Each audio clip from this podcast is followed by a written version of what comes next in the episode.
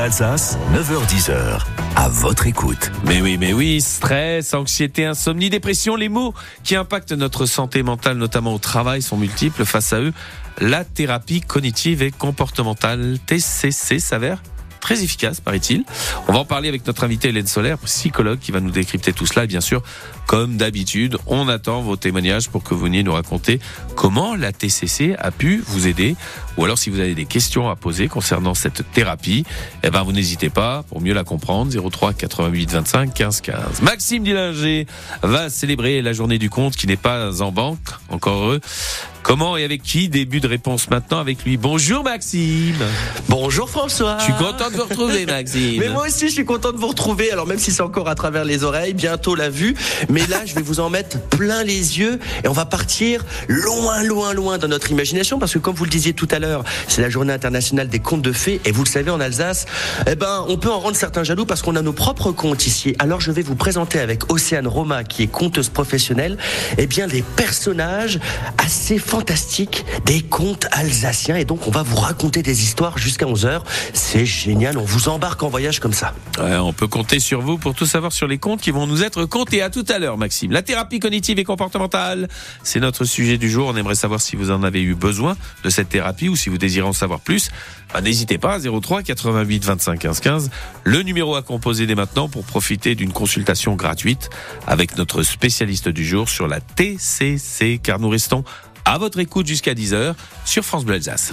France Bleu Alsace, à votre écoute. Maxime Dillinger pour célébrer cette journée du 26 février, celle du conte de fées, fête de l'enfance, de l'imaginaire. Je vous offre non pas une trousse de toilette avec plein de produits dedans ou une tondeuse à trous de nez, mais un conte de fées et c'est Maxime Dillinger qui va nous le raconter ou plutôt non, c'est son invité qui va le faire. Maxime Redonjou.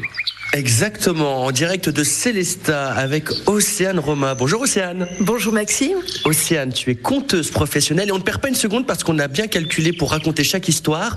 Tout de suite, la réponse à une question quand même assez importante, celle de comment notre territoire s'est formé. Oui, alors avant notre ère existait le Niflheim, c'était le monde du froid et du brouillard, et Muspelheim, c'était le monde du feu. De la rencontre de ces deux mondes mythiques est née une explosion de flammes, d'éclairs, de vapeurs, et là, le géant Ismir est né, allaité par une extraordinaire vache, Odumbla.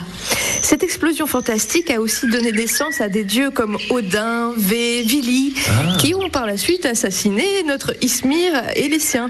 Mais ce qu'il faut retenir, euh, Maxime, c'est qu'à la mort d'Ismir, son cerveau s'est répandu en nuages, sa chevelure et sa barbe sont devenus des arbres, et les prairies et ses os et ses dents ont formé des montagnes et des éboulis. Son sang aussi a coulé en rivière et en fleuve. Et de sa descendance, seul le géant Bergelmir a survécu. C'est lui qui a fondé la race des géants. Ils s'étaient venus du nord, mais certains d'entre eux, qu'on appelait les Schrat, se sont installés en Alsace, chez nous. Et c'est eux qui ont fondé le, le paysage que l'on connaît aujourd'hui. Ils ont asséché les plaines du Rhin, ils ont planté des forêts. Alors, l'un des géants les plus connus, eh bien, il s'appelle Schletto. Schletto est connu pour avoir, euh, de ses propres mains, creusé la vallée de la Lièvrette et asséché les marécages de Célesta, la ville où nous nous trouvons actuellement, Schlestadt, qu'on appelle aussi la ville de Schletto. Alors, d'autres géants ont érigé des murailles gigantesques qu'on appelle aujourd'hui les murs païens. On sait aussi qu'une géante vivait près de Kaisersberg et de la Poutroie et que la nuit, elle renvoyait les enfants des rues jusque dans leur maison parce que, on le sait, c'est la nuit qui appartient au peuple des esprits. Il y avait, mais oui, bien sûr, il y a toutes sortes de, de géants qui ont existé. Euh, un autre qu'on appelle Eunek Geist, donc le géant du Eunek, euh, était créateur des montagnes et on disait que son regard était empreint d'une grande sagesse, d'une bonté infinie. C'est joli, hein, n'est-ce pas Tous ces géants ne sont pas serviables. Il y a aussi euh, euh, euh, un géant qui était euh, réputé pour manger les bêtes et les hommes. Ah oui, quand même. oui. Voilà. Mais petit à petit, les géants ont disparu et on dit qu'ils ont, ils sont endormis ou, ou parfois qu'ils sont enterrés sous le sol et qu'on peut encore les entendre gémir et se lamenter certaines nuits sur le grand Eunac près de la Baroche ou dans le Eunac à l'ouest du Langberg. Oh, j'adore. Ah, dis donc, vous saviez ça, François, quand même Que Ah, l'Alsace avait été construite comme ça, Alors, l'ai- paysage par des géants Schletto, on en a parlé la semaine dernière, puisqu'on était à Célestat jeudi dernier. Effectivement, c'est plein de- d'histoires et de légendes sympathiques. Maxime Dillinger. Vous êtes dans une volière, là, ou quoi, Maxime? Parce que ça y va, hein. Ah oui, c'est vrai, vous les entendez, mes petits oiseaux? Ah bah oui, ça pour les entendre, on les entend. Bah, vous... J'ai peut-être mis un peu trop près du micro. Oui, Non, on, non. Veut, on, on veut vous emmener justement dans la forêt. D'accord, pas de souci. Mais nous, on est contents parce que c'est la journée du conte de fées, donc autant y rester. Et euh, on, on retourne vous voir avec votre invité, votre conteuse, dans quelques instants sur France Bleu Alsace, parce que là, on a un sujet aussi à évoquer euh, sur France Bleu Alsace. Il s'agit de la TCC Quesaco. On en parle dans quelques instants, juste après Mika et Grace Kelly. Et bien sûr, vos questions concernant la TCC sont les bienvenues au 03 88 25 15 15. France Bleu Alsace, 9h10h, à votre écoute. On parle de thérapie cognitivo-comportementale. Alors derrière ce mot, qu'est-ce qui se cache? La TCC, qui normalement vise à aider la personne à trouver ou retrouver son autonomie et des relations interpersonnelles plus faciles. On va décrypter tout ça, hein, parce que sinon j'en vois déjà du côté de chez vous qui se disent mais de quoi parle-t-il le père Pingano? Mais enfin, euh, et si vous avez des questions concernant justement cette thérapie cognitivo-comportementale, n'hésitez pas à venir ici en parler au 03 88 25 15 15. Hélène Solaire, bonjour. Oui, bonjour. Vous êtes psychologue. C'est ça. Merci d'avoir accepté notre invitation en tout cas. C'est quoi en fait la thérapie cognitivo-comportementale, Hélène? Euh, alors, il y aurait beaucoup de choses à dire. Ah non, mais il va falloir faire bref. Hein Ok, mais je non, mais bref. je vous fais confiance. Ok. Euh, bah, du coup, c'est des thérapies euh, qu'on dit actives et collaboratives où on travaille avec le patient, où il y a vraiment euh, des échanges et on se base vraiment sur euh, en fait la dynamique entre euh, les pensées, les comportements et les émotions. D'où le nom euh, thérapie cognitive et comportementale. Et on rajoute aujourd'hui aussi le E de émotionnel, TCCE même. Et euh, donc c'est des, des thérapies euh, vraiment centrées sur le patient, dans le sens où euh, on va vraiment analyser les problématiques du patient pour trouver ce qui lui convient le mieux. Il n'y a pas de solution magique ou générale à tout le monde, en fait. Et euh, c'est ça, en fait, la spécificité un peu de ces, ces thérapies-là aussi. Alors une thérapie, donc, c'est qui dit thérapie dit pour soigner. Mhm. Mais, mais soigner quoi? C'est quoi les troubles finalement qui sont soignés grâce à cette thérapie cognitivo-comportementale, Hélène Solaire Bah, franchement, tous, tous peuvent être euh, Ah ouais? traités. Ouais, que ça soit du trouble psychotique au trouble anxieux, trouble dépressif, trouble de la personnalité, euh, c'est c'est vraiment efficace sur tout. C'est juste qu'on va pas utiliser les mêmes outils ou la même approche. Mais franchement, ça, ouais, on peut vraiment tout traiter avec. Alors les principes, c'est quoi exactement de cette thérapie cognitivo-comportementale Qu'est-ce qui se passe concrètement Comment ça se passe une séance Euh, ouh, voilà, Ah, ça dépend. Ça dépend si on est au début, au milieu, à la fin. Ah oui, d'abord au départ quand vous rencontrez la personne. euh, Ouais. Si vous voyez, j'a- j'arrive dans votre euh, dans votre cabinet pour euh, pour une consultation, euh, qu'est-ce que vous faites en premier déjà? Ah bah, les premières séances, enfin, j'ai envie de dire les une à trois premières séances, ça va vraiment être déjà la compréhension, faire le tour de toutes les problématiques, euh, la globalité. On va être plus sur de l'analyse et définir aussi les objectifs où on va. Euh, et ensuite, les séances d'après, on va commencer à rentrer dans l'analyse. Enfin, Dans le traitement Non, pas forcément. Euh, Enfin, le traitement. Quand je dis traitement, ouais. c'est entre guillemets euh, les, les techniques qui vous permettent de, de pouvoir soigner les mots. C'est ça. Où là, euh, le patient va vraiment rentrer dans l'autonomie, dans l'ac- dans l'action. En fait, il va en fait s'auto-analyser. On va travailler aussi en séance. On va voir en fait où ça pêche, où il y a des difficultés, où il y a des cercles vicieux, voir les outils adaptés et comment il va aussi travailler entre les séances. Euh, il y a souvent des tâches assignées, on appelle ça comme ça. Et ouais, parce que les, les On difficultés. doit faire des, des choses nous en tant que patient. Ah oui. C'est obligatoire. Ouais. Sinon, c'est pas une TCC. Ça marche pas, sinon en fait. c'est- bah les. Quel est, quel- un exemple de, de, de ce que vous pourriez nous demander, par exemple, Hélène Par exemple, moi, j'arrive avec un trouble, euh, d'anxiété. Voilà, je suis. je- ça se voit. hein, je- C'est très vague. Alors, on va dire, admettons, euh, sur de, une difficulté d'affirmation de soi, Ouais. euh, ça pourrait être, par exemple, euh, formuler une critique. Alors, on va voir comment on formule une critique. C'est juste exprimer quelque chose qui nous a déplu, quelque chose qui nous a blessé. On voit un peu le schéma de communication. On voit bah, comment on va pouvoir, comment la personne va pouvoir réaborder le sujet avec la personne qui l'a blessé. Et ça va être, par exemple, cette tâche-là. Ah, pas mal ça. Ça peut, voilà. ça peut résoudre certains conflits. C'est ça. Ouais. Non, mais dans le travail, souvent, on, Mhm. on est en conflit par rapport à ses collègues ou même son chef, son supérieur, et on peut venir vous voir pour tenter de résoudre ce genre de problème aussi. Ouais, tout ce qui est affirmation de soi, poser des limites, euh, faire formuler des demandes, c'est, de ce domaine-là, oui, ça marche aussi. C'est génial. Ouais. On a l'image du psy, euh, parce que je dis psy, hein, euh, Mm. qui, qui, qui écoute comme ça, qui fait des dessins sur son calepin et qui écoute son patient. C'est pas le cas d'une thérapie, euh, comme vous dites, comme elle est active, cognitivo-comportementale. Il faut vraiment Ouais. être dans l'action, quoi. Ouais. Alors cette image, euh, elle nous fait du mal. Hein. C'est un peu l'image du, de la psychanalyse, euh, faut le dire. Euh, mais on est vraiment euh, à l'opposé en fait, parce que là, c'est vraiment des thérapies où il y aura du répondant, où je vais vraiment mettre la personne parfois bah, dans l'inconfort. Je vais vraiment poser les questions qui dérangent et euh, enfin qui dérangent. Allez-y. Posez-moi une question qui dérange. Allez-y. Hum, J'aime bien, il y a Nico qui se marre. Allez, allez, allez. Euh, bah, c'est- plus complexe que ça. Enfin, Ah d'accord, elle veut pas, il elle me faut, n'ose il me faut, il me- non mais il me faut un contexte, c'est ça. Mais euh, bah, c'est typiquement euh, la personne. Je vais lui demander, bah, vous avez peur de quoi? Et si ça se passe bien? De quoi vous avez peur si ça se passe bien en fait? L'avenir. Mais ouais, c'est ce genre de questions et euh, et je sais plus ce qu'on disait. C'est moi qui vais jouer les psys. On va la jouer cool. Vous restez avec nous, Hélène, hein ça se passe très bien. 03 88 25 15 15. Vous avez des questions à poser à Hélène Solaire. Elle est psychologue, spécialiste notamment des TOC. Et les TOC, on en parlera sur France Bleu Alsace parce que ça fait partie justement des troubles qui peuvent être traités grâce à une thérapie cognitivo-comportementale. Et le dernier mot, c'est Émotionnel. émotionnel. Voilà. 03 88 25 15 15. C'est sur France Bleu Alsace. France Bleu Alsace, 9h10h, à votre écoute. François Pingano. Et oui, la suite de notre balade parmi les contes de fées avec Maxime Lillinger, en compagnie de son invité qui nous raconte de belles histoires. Maxime, euh, on, on parle de quoi là maintenant dans cette journée euh, du conte de fées? Pêche. De la pêche? On va à la pêche. On va à la pêche. Oui, on va à la pêche, mais on va pas à la pêche n'importe où. Fermez les yeux, surtout pas si vous êtes au volant, mais fermez les yeux. Oui, Maxime, on va à la pêche, mais pas n'importe laquelle. On va à la pêche au mystère du fiche brumeux. En ce temps-là, Strasbourg, ce n'était qu'une petite ville ceinturée par les bras de l'île. Et sur place se trouvait un puits, un puits qui s'enfonçait très loin dans les profondeurs. Et on raconte que le soir venu, après la cloche de l'Angélus, alors qu'un grand silence s'étendait sur la ville, on pouvait entendre, montant du fond du puits, le clapotis de l'eau, comme on l'entend maintenant, auxquelles se mêlaient de petites voix cristallines, nous avons tout. Et quelques-uns affirmaient avoir entendu certains soirs des pleurs et une voix grave disant non, pas toi, ce sera pour une autre fois.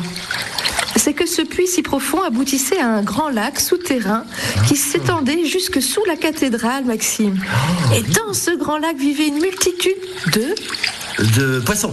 eh bien non, Maxime, des bébés, des bébés qui attendaient le jour de leur venue au monde de la lumière. Ils n'avaient pas froid.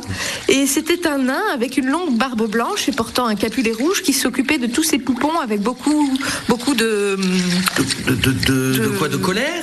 Ah ben non, de, tendresse, Maxime. Ben oui, Ah, quand même. Ah, Dans l'obscurité des nuits sans lune, après le passage du veilleur de nuit, les jeunes femmes venaient l'une après l'autre se pencher au-dessus de la margelle du puits et elles disaient à voix basse Mon nain, je voudrais bien un petit garçon avec des yeux noisettes, s'il te plaît. Ou alors, euh, Oh mon, mon nain, j'aimerais bien une petite fille aux cheveux bouclés. Et c'est comme ça qu'en bas, le nain inscrivait la commande dans un grand livre relié de cuir rouge. Il montait dans sa barque, ornée de fleurs et de guirlandes. Il lançait son filet aux mailles d'or pour pêcher l'enfant désiré. Et Maxime, la chose n'était pas facile car dès que les bébés voyaient le petit bonhomme mettre sa barque à l'eau, ils se précipitaient à sa rencontre pour avoir une chance de s'accrocher au filet. Tous avaient hâte de voir la lumière du soleil. C'est ainsi que souvent trois ou quatre bébés se retrouvaient dans la barque, mais le nain n'en gardait qu'un seul, celui qui correspondait répondait au désir de la maman. Hein. Et les autres Et oui, et c'est comme ça, il les remettait à l'eau et il les consolait gentiment. Il disait euh, votre tour viendra bientôt. euh. Et voilà que revenu chez lui, dans sa petite maison au mur de roseaux, il emmaillotait le bébé, il appelait la cigogne qui nichait sur son toit. Et va ma bonne amie, apporte ce bébé à la maman qui me l'a commandé cette nuit. Et il suspendait le petit couché de son linge au bec de la brave cigogne qui s'envolait avec son précieux voyageur.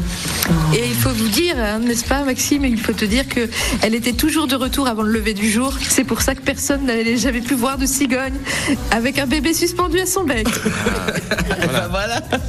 Seulement, on sait pour les deux autres, après, chez qui on finit Bah oui. Chez le psy. Ah, parce que, bah oui. Avec tous les troubles que ça Ah bah voilà, quand même. voilà. Bah voilà. Ah voilà. Remarquez comme ça, Hélène euh, ne sera pas au chômage. bon, merci Maxime. On continue bien sûr de découvrir euh, eh bien cette belle journée du conte de fées avec euh, ces belles histoires qui nous permettent de découvrir l'origine aussi de certaines traditions en Alsace sur France Bleu Alsace.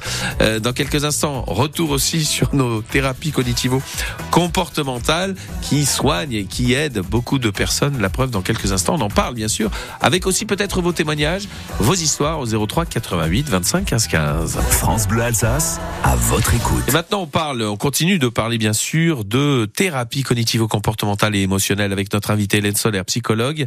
On parle de ces séances, euh, de cette thérapie, dit, qui dit thérapie donc dit moyen de soigner. C'est comme ça, euh, ça vient de là à l'origine. Euh, J'ai pas fait du latin, mais bon, je crois. Euh, je D'accord. Je. De toute façon, on n'est pas là pour ça.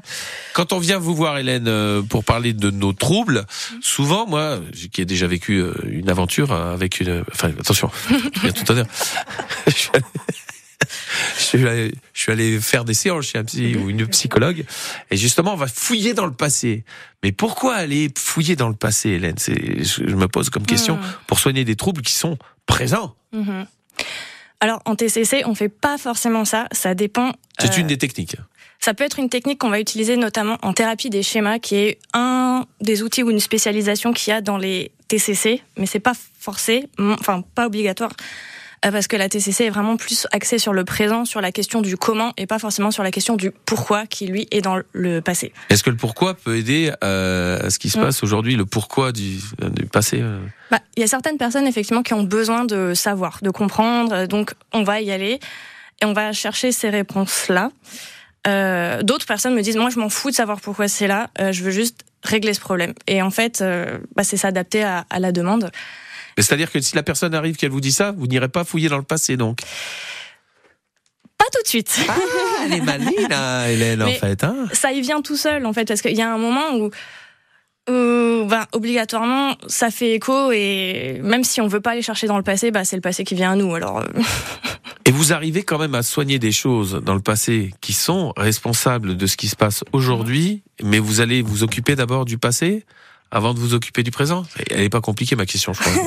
Non, ça, va, dépend ça dépend en fait c'est si je vois que la thérapie euh, on, si on- on symbolise dans le présent ne fonctionne pas je vais aller chercher dans le passé parce qu'il y a sûrement des blocages ou quelque chose Euh, mais là, c'est autre chose. C'est effectivement, comme je dis, c'est de la thérapie des schémas, voire de la PNL, euh, mais c'est autre Ah, la- chose. alors, la PNL n'est pas seulement un groupe euh, de. Oh non, encore cette blague. Eh, mais je suis désolé, ils ont pris ce nom-là en plus. Ouais. Alors, ça n'a aucun rapport. C'est quoi la PNL Euh, alors la PNL, c'est de la programmation neurolinguistique. C'est, ça se rapproche aussi des techniques de l'hypnose, de la sophrologie, mais ça c'est, c'est un peu moins prouvé. euh, comparé à la TCC qui elle est vraiment euh, scientifique, qui, est, qui a des démarches, enfin les outils sont prouvés, qui fonctionnent, etc. Dans la PNL, c'est c'est c'est moins le cas, mais en tout cas ex- l'expérience montre que ça fonctionne. Euh, Vous-même, vous utilisez cette technique parfois, suivant les situations Ouais, pour tout ce qui est euh, plus émotionnel, les blocages émotionnels, c'est c'est excellent. C'est- Ça donne des résultats des fois euh, inattendus. euh. C'est quoi un blocage émotionnel en fait Euh, je, suis, je suis embêtant, hein, je sais, mais je suis là pour vous poser des questions, Hélène, parce que je veux comprendre, moi. bah, c'est une personne qui va me dire, euh, je sais que tout va bien, mais quand j'y suis, je panique, je pète un câble, j'a- j'arrive plus à rien. Ou je Et- pleure, ou je. Ça Ouais. peut être des réactions aussi autres. Hein. Ouais, alors que je sais que je suis dans un milieu sécure, mais émotionnellement, je me sens pas sécure. Donc euh, c'est là où on va aller peut-être, euh, par exemple, creuser ces questions-là. Waouh. ça peut aller loin quand même. Hein. Ça peut nous. Vous pouvez Ah. nous entraîner très loin.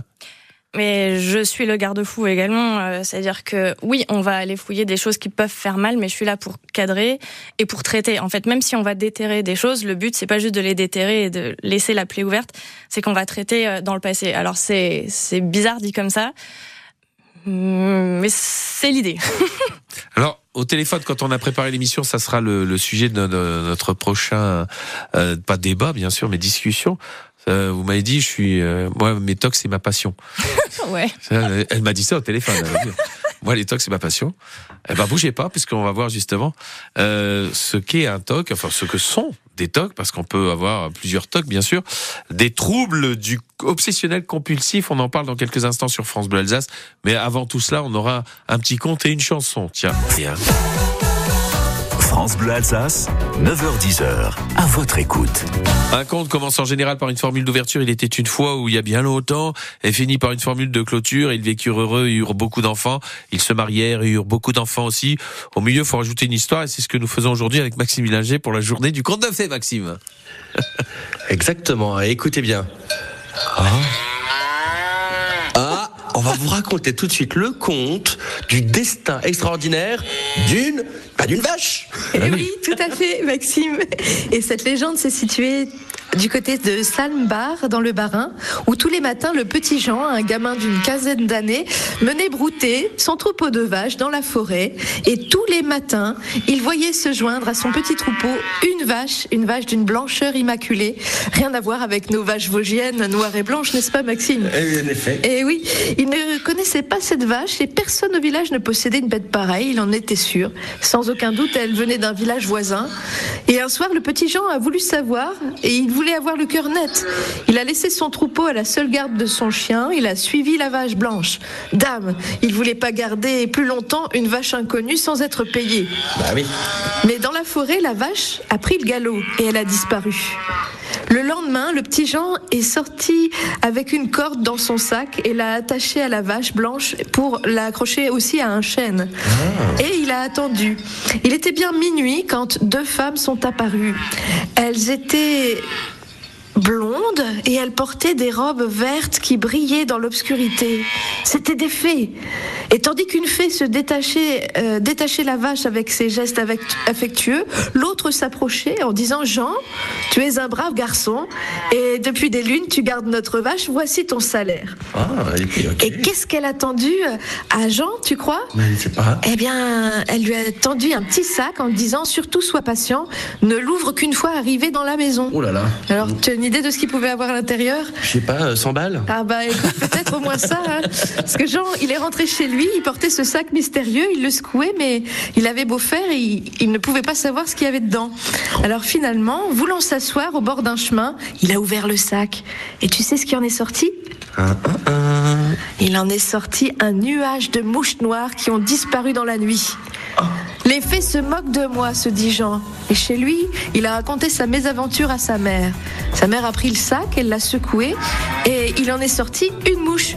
Une mouche qui s'est transformée en pièce d'or, sous ses yeux. Jean n'en revenait pas, et plus jamais il n'a revu la vache blanche immaculée. Alors c'est quoi la moralité? Eh bien, euh, il faut écouter les, les étrangères, et peut-être les femmes aussi. Ah Eh ouais, je suis tout à fait d'accord. Moi, je, je- moi, j'avais pas vu aussi loin, mais c'est très bien. Voilà. Il faut être patient aussi, c'est ça qu'on dit. Exactement, tout à fait. Et pas mal, hein Et on continue comme ça après avec des histoires d'elfes. Mais ça sera après le journal de 10 heures. Voilà, absolument, parce que c'est la journée du conte de fées aujourd'hui qu'on se le dise, et Maxime a eu la très bonne idée euh, bah, d'avoir une conteuse avec lui à ses côtés pour nous raconter toutes ces belles histoires. Alors on a eu droit au bébé, on a eu droit au nain avec des barbes blanches, on a eu droit à quoi encore? Aux cigognes, aux vaches. Que va-t-il se passer après 10 heures, après les infos 10 heures bah, Gardez l'écoute sur France Bleu Alsace. France Bleu Alsace, 9h10h, à votre écoute. Alors là, on va ouvrir aussi le, dossier euh, des thérapies. On l'a ouvert, hein, thérapie cognitivo-comportementale et émotionnelle avec Hélène Solaire, notre psychologue. On avait une question, je crois, de- d'une auditrice qui voulait savoir une, une différence entre les traitements de la thérapie, en fait, cognitivo-comportementale, et puis l'hypnose qu'on peut utiliser aussi. Mais c'est euh, c'est un des outils de la thérapie, euh, ma chère Hélène? Euh, non, pas du tout. Ah d'accord, je, je- parce que j'avais pas, je me suis dit, j'essaie de trouver justement la, différence entre les deux, et je me suis dit, on utilise peut-être l'hypnose pour cette Mhm. thérapie. Non, Non, non. vous m'assurez, Hélène. Non, c'est un outil qui peut être utilisé en plus, enfin, si on décide de s'y former, mais ça ne fait pas partie de la TCC à proprement, Proprement bien, d'accord.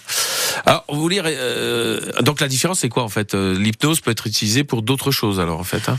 Ça peut être utilisé pour d'autres choses ou en complément. Moi, des fois, j'aime bien aussi euh, quand il y a des blocages que j'arrive pas trop ou je suis pas à l'aise, je, je renvoie vers certains collègues en qui j'ai confiance, qui vont travailler une ou deux séances en hypnose pour euh, créer un peu un déclic. Et nous, on, on revient dessus et ensuite on, on ancre euh, ce, ce nouveau euh, fonctionnement, quoi. c'est incroyable. hein. Mais l'hypnose peut rendre service finalement, et puis hop, c'est Mm. hop, vous envoyez chez quelqu'un qui fait l'hypnose, et puis vous le récupérez. Et... Oui, Non, dans mais attendez. cas, on va dire Ça, un petit peu, je le fais un peu léger comme ça, mais bon. Je voulais parler des TOC, hein, parce que les TOC, ça fait partie justement de ces troubles qu'on peut traiter avec ces thérapies cognitivo-comportementales. Euh, bah, c'est quoi en fait un trouble obsessionnel compulsif, Mm. Hélène Solaire? Ok. Euh, alors, Vous qui êtes une Euh, passionnée des TOC. Yes. Alors, dans le trouble obsessionnel compulsif, bah, comme le, le dit son nom, c'est une personne qui va être euh, envahie de pensées obsessionnelles sur différents thèmes comme euh, la souillure, la contamination, l'erreur, l'oubli, le malheur, la superstition, et aussi euh, des pensées euh, obsessionnelles agressives ou euh, phobies d'impulsion. Et du coup, ces pensées obsessionnelles, enfin ces pensées intrusives euh, qui tournent en boucle vont générer forcément une anxiété, une angoisse qui pourrait être neutralisée euh, la personne va mettre en place des comportements, des qu'on dit euh, des compulsions ou des rituels, donc soit de lavage, de vérification, euh, des rituels aussi qu'on dit euh, de conjuration, des rituels magiques, comme par exemple toucher un objet ou ranger d'une certaine façon pour éviter que une chose, enfin que le danger, la chose en question se produise. Ah oui. Est-ce que ça peut être... euh, bah, quelles sont les origines d'un trouble obsessionnel com- compulsif en fait? Ça vient d'où? Est-ce que c'est génétique? Est-ce que ça n'a rien à voir C'est par rapport à, à, je sais pas moi, un trouble qu'on a eu euh, justement dans l'enfance euh, Hmm. Il y a euh, beaucoup de choses. Alors, c'est toujours difficile de prouver une origine, surtout génétique. Euh, c'est compliqué, mais souvent, il y a, il y a déjà il y a un, apprendis- un apprentissage par conditionnement. Euh, conditionnement, euh, ce qui n'est rien. Euh, bref, en gros, c'est je fais quelque chose, si les conséquences sont bonnes pour moi, euh, je vais reproduire ce comportement. Et donc, du coup, après, ça entraîne des cercles vicieux, ça prend de plus en plus de place. Donc, en gros, par exemple, euh, j'ai peur euh, de la saleté, de salir les choses. Euh, du coup, je vais laver et du coup, mais plus je- donc ça me soulage et plus je lave, et bien plus je ressens le besoin de laver. Donc on n'arrêtera pas de euh, laver quoi en fait. On va, on va laver de plus en plus. Voilà, on vérifie qu'une porte elle soit fermée. Quand on a fermé à clé, on, fait, on vérifie plusieurs fois. C'est ça. hein ça.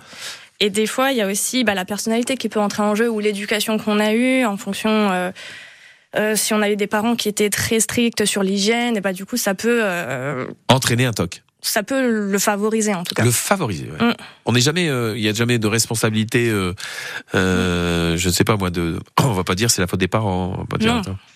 Jamais non. quand on est psychologue, je parle, hein, bien sûr. Mm. Tiens, on va faire un détour quand même. On va aller voir Hélène. Ça n'a rien à voir avec les tocs. Je- elle avait une question par rapport à ce qu'on avait dit tout à l'heure. Bonjour Hélène, bienvenue. Oui, oui, bonjour. On vous écoute, Hélène. Oui, euh, ben, écoutez, vous avez déjà un peu Répondu. po- répondu. Voilà. C'était donc, euh, je voulais savoir la, la différence euh, entre l'hypnose et puis votre thérapie. Cognitivo-comportemental. Ben, on l'a Oui, répondu oui. effectivement à la question. Ben, Mais voilà. bon, je veux bien qu'elle qu'elle réexplique. Elle, euh, et Qu'elle ré- réexplique. D'accord. qu'elle réexplique, qu'elle dise euh, euh, en quoi sert l'hypnose et puis euh, sa, sa thérapie. Mhm. Voilà. En fait, c'est un outil, hein, vous aviez dit. Oui. en fait. Et moi, je ne suis pas formée à l'hypnose, je suis formée à la PNL. C'est alors ça Oui. se ressemble, mais c'est pas pareil. Et comme dit, ce sont des outils, mais qui ne font pas partie de la psychologie. En fait, euh, Ça, on va voir un hypnothérapeute Mm. et euh, la personne va voir euh, va voir un hypnothérapeute et vous après vous pouvez euh, Mm. faire un autre travail Mm. euh, psychologique en fait, c'est ça. ou complémentaire. en fait. Complémentaire. C'est complémentaire. c'est Voilà, complémentaire. c'est ça, absolument Hélène. Ah d'accord, oui, c'est Voilà. ça, d'accord.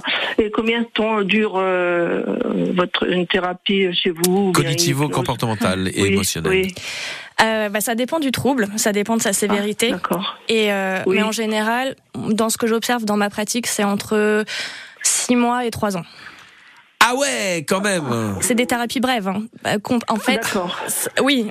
Euh, bon, la moyenne se situe plus, je dirais, entre un et deux ans pour moi quand même. Mais c'est des thérapies brèves dans le sens où avant, quand on était plus sur des thérapies psychanalytiques, on parlait de 10, 15 ans, 20 ans. Donc c'est ça, en fait. Ah oui. ah oui, Donc effectivement, c'est bref par rapport à ce qu'on Voilà.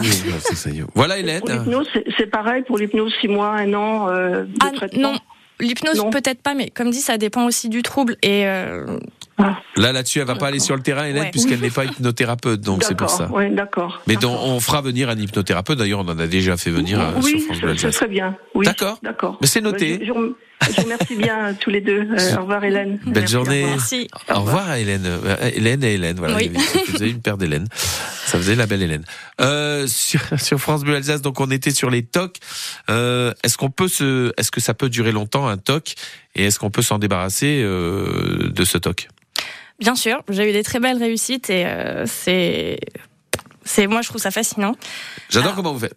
C'est, C'est top. non parce que je revois les, les trucs. Allez, Vous avez des images. euh, Ah ouais, c'est, des trucs qui me font vibrer, hein, enfin euh, vraiment. Mais euh, en fait, y a, ça dépend. Il y a des tocs qui peuvent être ancrés depuis très longtemps, qui peuvent être vraiment résistants, et d'autres qui vont être euh, plus légers, qui vont, euh, être traités plus vite. On peut aussi coupler la, la TCC avec un traitement médicamenteux quand c'est vraiment intense ou que c'est très anxiogène.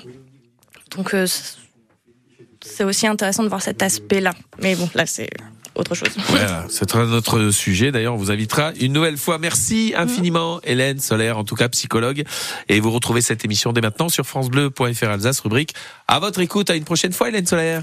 À bientôt. Au revoir.